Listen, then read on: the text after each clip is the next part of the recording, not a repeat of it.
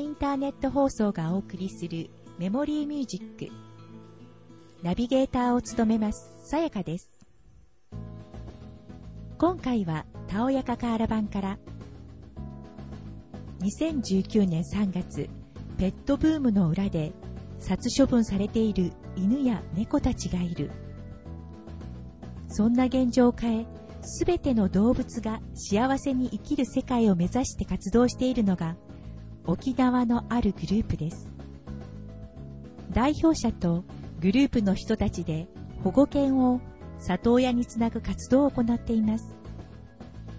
一頭の犬を救うことから始まった小さな運動は、多くの人たちの協力で目標に向かって動き出しています。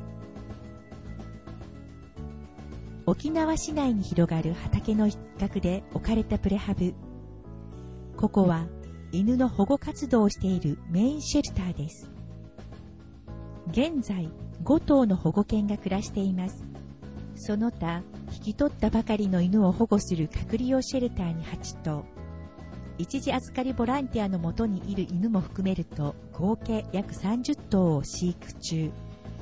すべて動物愛護管理センターから引き取った殺処分対象だった犬たちです。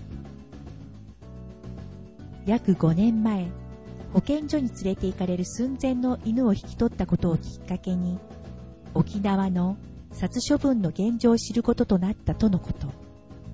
その後、動物愛護団体でのアルバイトを経て独立。2017年に知人の企業の敷地内にテントを設置し、一頭の犬を保護することから始めました。活動を通してつながった仲間や SNS などの呼びかけに応じてくれた人々の協力があって今に至ります。土地を提供してくれた人、プレハブを提供してくれた人、犬用のゲージを集めてくれた人、犬の訓練の協力をしてくれるプロのトレーナー、シェルターには一人一人の思いが詰まっています。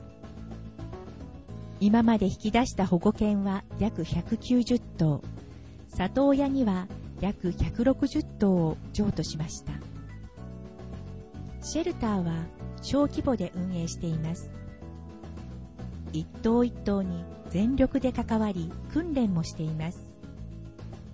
センターから引き出すだけでなく、一生の家族のもとに届けてあげるところまでがレスキュー。犬たちをハッピーテイルズ、幸せな尻尾にしたい。シェルターの管理を代表者と2人で分担し、SNS による情報発信を積極的に行い、里親への譲渡率も増加しました。これからが本番と意気込みます。沖縄県の殺処分数はこの10年で大幅に減少しました。2007年に収容した犬は5818頭。そのうち殺処分の数は5557頭。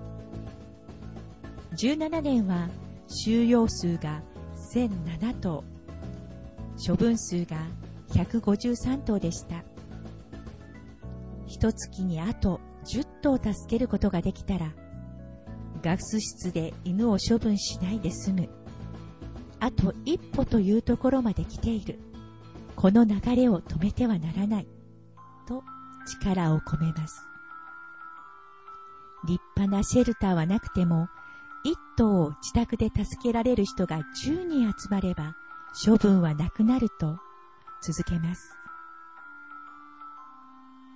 今後は啓蒙活動にも力を入れていく予定とのこと。保健所に犬が入らない仕組みを作らないと。それには教育や啓蒙が必要。収容された犬の大半は首輪をつけています。探し方を知らない、否認虚勢しない、不適格な飼い主が問題の根源。処分だけを止めても解決しない、と強調しました。現在、ボランティアたちが定期的に集まり、廃材やリサイクル品を使って軽トラックを改造したモバイルハッピーテイルズ号を制作中。SNS を見ない人たちのもとにこの車で出かけ、啓蒙活動をしたり、迷子札を配ったり、相談に応じたりする計画です。理想は小さい成功例になること。誰かが小さく始めたことがうまくいけば、できる範囲でやってみたいという人も出てくると思う。と希望を果たします。それでは、ここで音楽をお聴きください。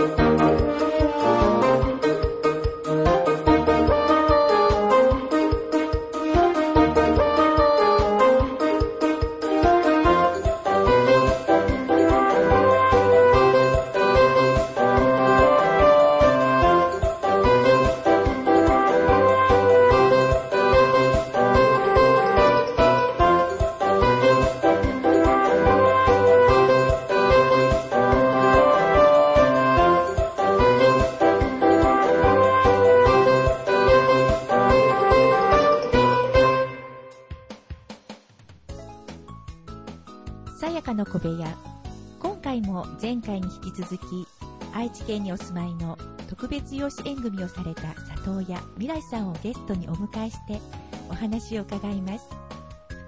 それでは早速お聞きください。では、未来さん、初めてお子さんに会った時の様子を教えてください。はい。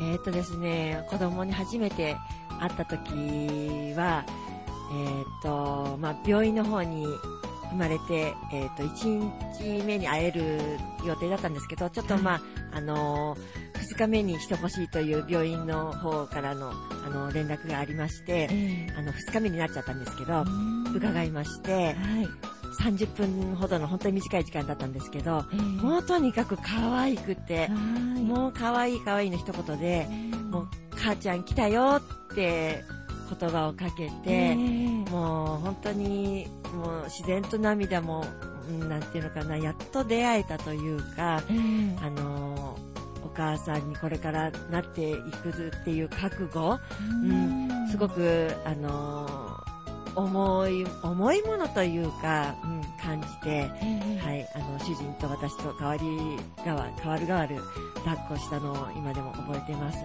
そうなんですか。はい。はい。で、その中の時間で、えー、まあ、あの、ミルクの授乳とおむつ替えもさせていただいて、えー、うん。あのー、これからお母さんになるということで、あの明日からという日の予定で、実はあの、5日間ほど入院を一緒に、あの、母子同室という形で、えー、あの、する予定も、あの、打ち合わせをしつつ、はい、はい、あの、母子同室の部屋が次の日から始まりました。そうなんですね。はい、未来さんは赤ちゃんと一緒に病院に入院してらっしゃったんですね。そうなんです。です本当にいい時間で、えー、はい、看護師さんのね、あの、指導のもと、三、あの、えっ、ー、と、24時間、安心して、あの、サポートしていただいて、えー、はい、やらせていただきました。そうですか。はい。じゃあ未来さんのご家族もご主人のご家族もすごく喜ばれたんじゃないですか？あそうですね。喜んではくれたんですけどあの実はあのちょっと話が後先になるんですが、えー、あの里親の登録をするというか里親をね選ぶ自体が、えー、あの主人の方の、まあ、お父さんお母さんの方からは、あの、そこそこ、あの、強い反対が実はあったんです。そうだったんですか？はい。はい。あった中で、ええまあでも、自分たちがやりたいことなので、うんあの、まあ変な話、反対を押し切った、ええまあ言うことを聞かなかったっていう結果ではあるんですけど、うんうん。でもまあ、あの、実際赤ちゃんを引き取ることになり、えあの、赤ちゃんが生まれたと電話をね、実家に主人がしたんです。ええうん。そしたらお母さんが、まあ、あの、うん、顔を見たいからということで、ええ。迎えに来てくれんかっていう話を、あの、言われたそうで、そうなんで。主人が、まあ、喜んで迎えに行って、ええ。連れてきてくれたんですね。ええ。病院まで。え。え。で、どうでしたか？顔はい、その時に、もう顔を見るなり、その、血縁がないのがね、うん。あの、分かりきった話なんですけど、それなのにもかかわらず赤ちゃんの顔を見て、うん。わしによう似とるとかって言ったんです。ええもう本当に、なんていうのかな、私に対する気遣いなのか、ええ。あの、私もよくわからないんだけれど、ええそれが、まあ、自然とお母さんもね、そういう言葉を発しましてう、ん。すごく嬉しくって、はい、そんな記憶が蘇ってきます。そうですか。はい、第2子がはい、あの手元にっていうか、おうん。あの二人目。あうん。はい。た時はどんな様子だったんですか？そうですね、その時は、まあ、家族3、えっと、ね、お兄ちゃんがいる中で、あの、3人家族ということでう、ん。うん4人目になる赤ちゃんで、あのーまあ、同じように、なんていうのかな、お父さんお母さんたちには多分反対されるっていうのが、もう、なんとなく自分たち夫婦の中では分かってたので、ええ。もうこれは変な話、強行突破しかないかなっていう、まあ、ちょっと生意気な判断だったんですけど、えあのー赤ちゃんを引き取ることが決まったという時点で、あのー伝えに行ったんです。え。うん、で、その時に、やっぱりすごく、あのー一人いるからもういいだろうと、ううん。ん同じように反対はされたんですね。そうだったんですか。うん、本当に厳しかったです。ー2回、2人目の、はんあの、子供の時の方が。ええうん、でも、それでももう私は、この2人目の赤ちゃんのお母さんにもなりたいっていう、はい。うん。夫婦ともにその決意は固かったので、もう、あの、お母さんたちの意見には添えず、申し訳ないっていう気持ちの中で人生初めて、うん。本当の、なんていうかな、おでこを床につけまして、うん。土下座というぐらいの生意気な、本当に横柄な態度なんだけれど、ええ。あの、ししたぐらい、ええ。あの、なんていうかな、お願いです、やらせてくださいというう、ん。うん訴えをしたのが実際にありました。そうなんですね。はい。でも本当に、あの、そこで変な話、あの、じゃあやめますって言ってたら、ね、今、二人目のね、ううんん、子供はいないんだろうなって思うと、そうですよね。もうお母さんになりたい一心で、ええ。はい、土下座という、あの、経験というか、あの、思い出します。そうなんですね、はいそれほど強い思いがあっての、はい。はい。お二人目のお子さんだったんですね。でも、うん、今、あの、両親がそうやって反対されたことは、うんやっぱりやっていくうちに、うんあの、ね、里親になるっていう覚悟って、その時はしてるつもりだけれど、ええやっぱりやっていく中で本当に覚悟っていうものが出ていく、出てくるものだったなって今振り返ると思うので、ええ。こう年月が経って、うん。反対されたことはその時は本当に辛かったんだけど、ええ。今になってこの年月が経って、うん。お父さんお母さんたちに反対されたことは、ええ不思議と、なんていうかな、感謝というか、ええ。反対されたことによって、ええ。しっかりゆっくり、ううんん、こう、まあ、丁寧に子育てししてきた、あのーつもりですけど、うんそれができたかなって、はい、ええ思ってます。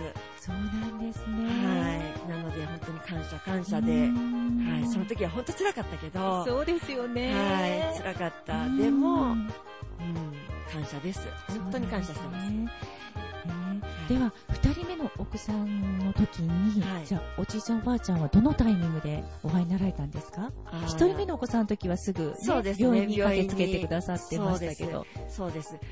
その二人目の時は、ええ。あの、実は、あの、かなり強い反対だったので、一人いるからもういいだろうと、ええ。きも言いましたけど、で、実際同じように生まれて、ええ。主人が生まれたから、あの、女の子だったっていうことでう、ん。電話は入れたんですけど、えうん、そしたらちょっと、まあ、いまいちな反応というか、うん、連絡した感じだけの、あの、返事というか、分かったっていう感じで、うん。見に行くわっていうような、ええ。あのコメント、あの、ええ。言葉はなかったそうで、で、主人も、ええまあ、変な話、あの、見に来てくれるかっていうか、ねうん、言えばよかったかもしれないんだけど、うん。主人も、まあ、ちょっと上手に言えなくって、お互いが、まあね、ううん。んで、結局、その時会えなかったのが現実。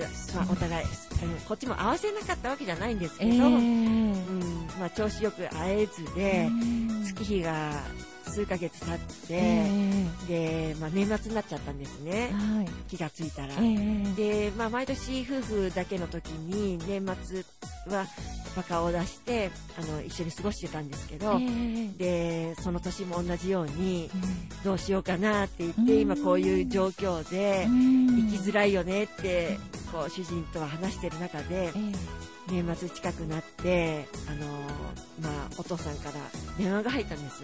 あら。はい。そうだったんですね。そうなんです、突然。ええで、あのどうするんだ、年末は本のかっていう、うん。まあはい、話をいただいたので、ええで主人も、あのあ行っていいのかって言って、ええあのまあ、そういうことを、ね、電話くれたので、じゃあ、まあ、あの、4人で行くねっていう話にまとまって、はい。実際行くことになりまして、そうなんです。はい、まあドキドキだったんですけど、ええ。どういう顔していったらね、ええ。下の子が生まれてまだ合わせてなかったので、うん。うん、で、まあ年末になって行きました。はい。でその時に、もう私がその娘を抱っこしてたんですけど、ええ。お母さんが私の腕の中から娘を奪うようにして、もうあの、抱っこをして、ええ。うんまあ、同じように、なんていうのかな、あの、わしにようにとるみたいな、またなんかそんなようなこともね、言ってくれたりして、きっとお母様もすごい抱きたかったんですよね。待ちに待ってらっしゃそうったんですよね。ね。だから、もっと早くこっちも素直にというかね、連れて行けばよかったのかなとは思ったんですけど、でもまあ、会えた時が、あの、この子との出会いの日、うん、かなって思って、本当に嬉しくって、もう涙が出ちゃって、ありがとうって、ね、本当に反対する中だったので、うん、私たちが勝手にやりたかったことだから、ね、お父さんお母さんたちが、あの、ね、血縁のない孫になりたいって希望したわけじゃなかったから、そのお父さんお母さんの気持ちも考えると、うん、ね、辛かったっていう気持ちも私もそこそこわかるので、ね。はい。で、今、お兄ちゃん、おあの第一のはい。お兄ちゃん、で第二子の妹さんも大きくなられてますけど、はい。おじいちゃんおばあちゃんはどのように接してらっしゃるんですか？もう、本当に、なんていうかな、内孫もいるんですけど、うんうん。変わらずに、誕生日にはちゃんとね、プレゼントを用意してくれたり、えクリスマスだの、ね、お正月のお年玉、お年玉ええなど、うん、本当に、なんていうのかな、変わらず、え。うん、温かく、いろいろね、こう行くたびにご飯も本当美味しいもの食べさせてくれるし、ね、おもちゃも、ね、ほいほいほいほいと、あ、そうはい、そうなんです。もう本当に、あの、必要以上に、あの、こっちはね、時々、え。ーあの、与えていただくのをね、躊躇するときって誰でもあるじゃないですか。ええ。はい、それぐらい本当に手厚く、ていただけて、もう本当もったいない話で、はい、感謝です。そうなんですね。はい。もう本当、おじいちゃんおばあちゃんも変わらず、もう素敵な家族が、ね、はい、面で繋がってますね。はい、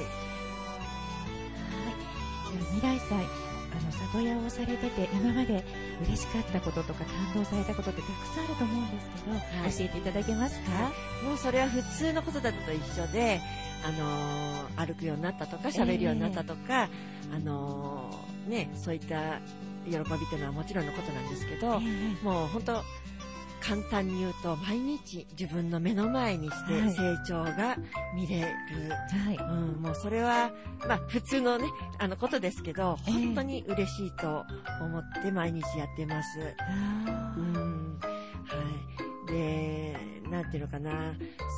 うんと、小学校の低学年頃だったと思うんだけれど、えある日、朝、休みの日だったかな、お、あの、朝起きてきて、子供が、えーお兄ちゃんが。そしたら、あの、突然、階段を降りながら、私の顔を見て、お母さん、これも一つの合言葉って言ったんです。えうわー素敵うん、なんだかなんか俳句のようにね。ええうん。で、すごく、私自身、実際にお母さんお母さんってね、あの、生まれた時から言ってくれるようになったことは、本当に嬉しくて、うん、あれは、あの場面は今でも本当に、すごく記憶が残ってますね。言葉ですね。はい。お母さん、これも合言葉ですね。、はい、ねは子育てをしていると、はい。子供がお母さんって呼ぶのは当たり前だっていうふうにうん。思いがちですけど、はい。実はお母さんっていうね、はい。呼んでもらえない、ねい、うん、そういう人生だったかもしれないので、それを思うと本当に今でも思いますね。もう本当にお母さんって呼んで、うんあの、まあ、頼りにしてくれるというか、当たり前なんだけど、本当に嬉しい思いでいます。はい。そうですね今日は素敵なお話ありがとうございました。はい。はい、ありがとうございました。いかがでしたでしょうか？今回のさやかな小部屋。次回もお楽しみに。